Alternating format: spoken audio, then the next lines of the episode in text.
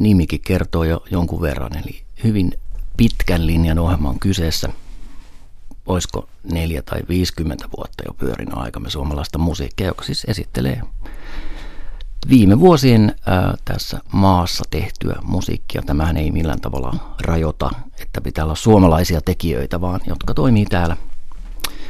Ja poimitaan, poimitaan tästä virrasta, mitä konserteissa on ja, ja mitä levyiltä tulee ja mitä hyväksi nähdään. Ja esittelemme niitä sitten.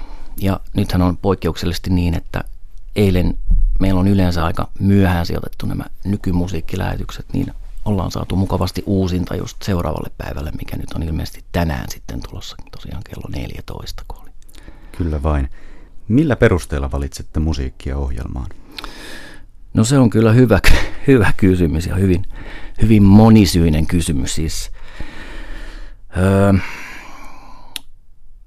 siinä on, no itse asiassa toi on juuri se ydinkysymys, että, että mikä vie eniten aikaa, mikä nyt sitten on siinä on hirveän paljon. Siinä ajatellaan toki tyylillistä monipuolisuutta, sitten vähän ikäjakaumaa. Täytyy vähän muistaa myös, jos on syntymäpäiviä, niin olisi hyvä tämmöisiä asioita muistaa. Sukupuolijakaumaa on tietysti ihan kiva muistaa myös näinä päivinä ja kaikkina muinakin päivinä.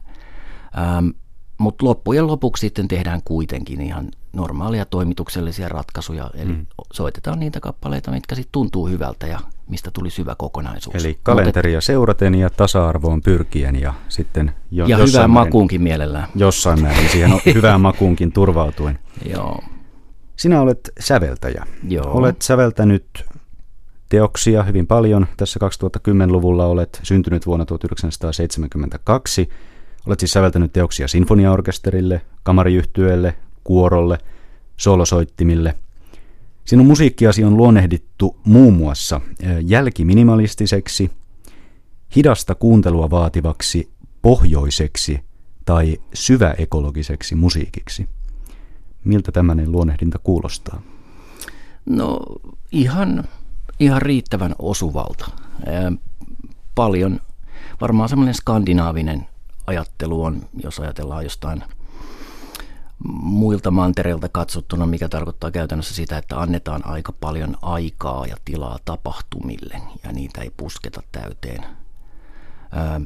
Ehkä siinä mielessä on hieman vähemmistössä, mitä tässä maassa tehdään, että vähän erilaista estetiikkaa edustan.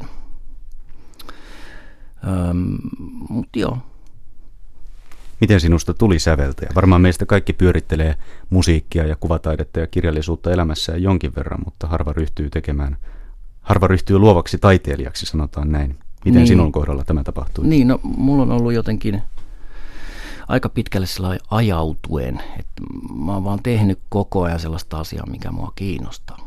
Ja sitten loppujen lopuksi mä oon huomannut päätyneeni tekemään täyspäiväisesti tätä hommaa ja on nyt parikymmentä vuotta touhuillutkin näin sitä, että en oikeastaan aloittanut missään kohtaa ja tuskin varsinaisesti lopetankaan missään kohtaa, että asiat vaan on alkanut ja sitten ehkä loppuu joskus. Mutta... Aivan. Ja tässä säveltämisen ohessa sitten työskentelet Yleisradiossa musiikkitoimittajana, olet vuosien saatossa tehnyt paljonkin näitä ohjelmia. Miten sinä tänne ajauduit? No, sulla on nyt erittäin osuvia kysymyksiä. Tota, ähm, mitenköhän se nyt meni? Taisi olla niin, että 2010 mä oon tehnyt ensimmäiset ohjelmat. Ja silloin oli vielä sellainen ohjelma kuin Duettopyöri. Ja siinä oli kaksi, äh, kaksi tuota, semmoinen juontajapari ikään kuin. Ja mä luulen, että mä oon tullut siitä, joku on kiinnitetty siihen ja se joku on sitten pyytänyt minua siihen. Ja sitten jotenkin siitä menty eteenpäin sitten – et mä, en, mä en ihan täsmälleen nyt osaa niin taas tätäkäs sanoa, että, että miten se on mennyt, mutta että tekemällä yhden ja sitten tekemällä toisen ja yhtäkkiä tekemällä aika monta muutakin sen jälkeen. Ja nyt on myöhäistä katua täältä Näin Pasilasta, on. ei enää lähdetä niin vaan. Näin on. Tuota, kun olet säveltäjä ja musiikkitoimittaja ja sitten musiikkikriitikkona myös olet mm. ymmärtääkseni toiminut, niin miten, se, miten sinun onnistuu yhteensovittaa nämä? Onko, tuleeko koskaan hankalia eturistiriitatilanteita tai ajankäytön suhteen ongelmia? No ajankäytön suhteen kyllä saa olla aika, aika tarkkana, että kokisin olevani kohtuullisen hyvä aikatauluttamaan juttuja, mutta että on toinen asia aikatauluttaa ja toinen asia toteuttaa sitten niitä asioita, koska koko ajan kuitenkin pitäisi olla läsnä. Kun tekee radioakin, niin ei sitä, ei sitä voi vaan tehdä ihan tosta vaan, että pitää kuitenkin aika paljon asioita ajatella. Se ähm, yllättävän paljon on yhtäläisyyksiä säveltämisessä ja sitten radio-ohjelman tekemisessä. Aika pitkälle tietysti johtuen siitä, että molemmat käyttää aikaa. Aika on se keskeinen tekijä ja, ja tavallaan niin kuin radioilmaisun se semmoinen niin hallitseminen ja, ja se, se, että miten siellä niin kuin ohjelman sisällä ikään kuin juoksutetaan niitä asioita niin, että tulee olo, että mennään eteenpäin nopeammin tai että tässä on painokkaampi asia, niin, niin niitä on ollut ihan kiinnostava ikään kuin oman tekemisen kautta sitten huomata ja oppia ja opetella eteenpäinkin. Mutta mitä sitten tuohon kriitikkojuttuun tulee, niin se on taas ihan se on taas ihan toinen juttu ja se on ihan omanlaisensa alue sekin ja mä kyllä pyrin niin kuin jatkuvasti sitä nyt kehittämään, että mähän on uudet levyt ohjelmassa, joka alkaa ensi kuussa, siis syyskuussa. Ähm, ja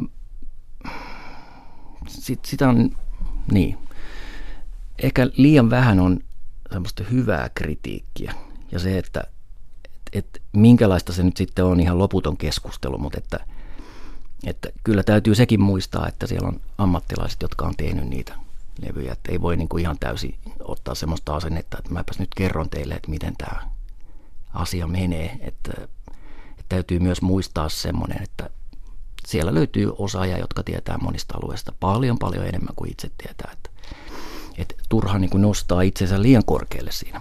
Mutta voihan sitä aina oman mielipiteensä sanoa ja samalla esitellä sitten uusia levyjä.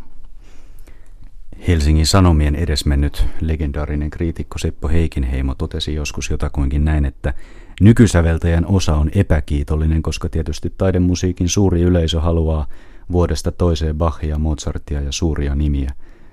Oletko kokenut nykysäveltäjänä vastaavaa? Millaista on saada äänensä kuuluviin ja teoksensa framille?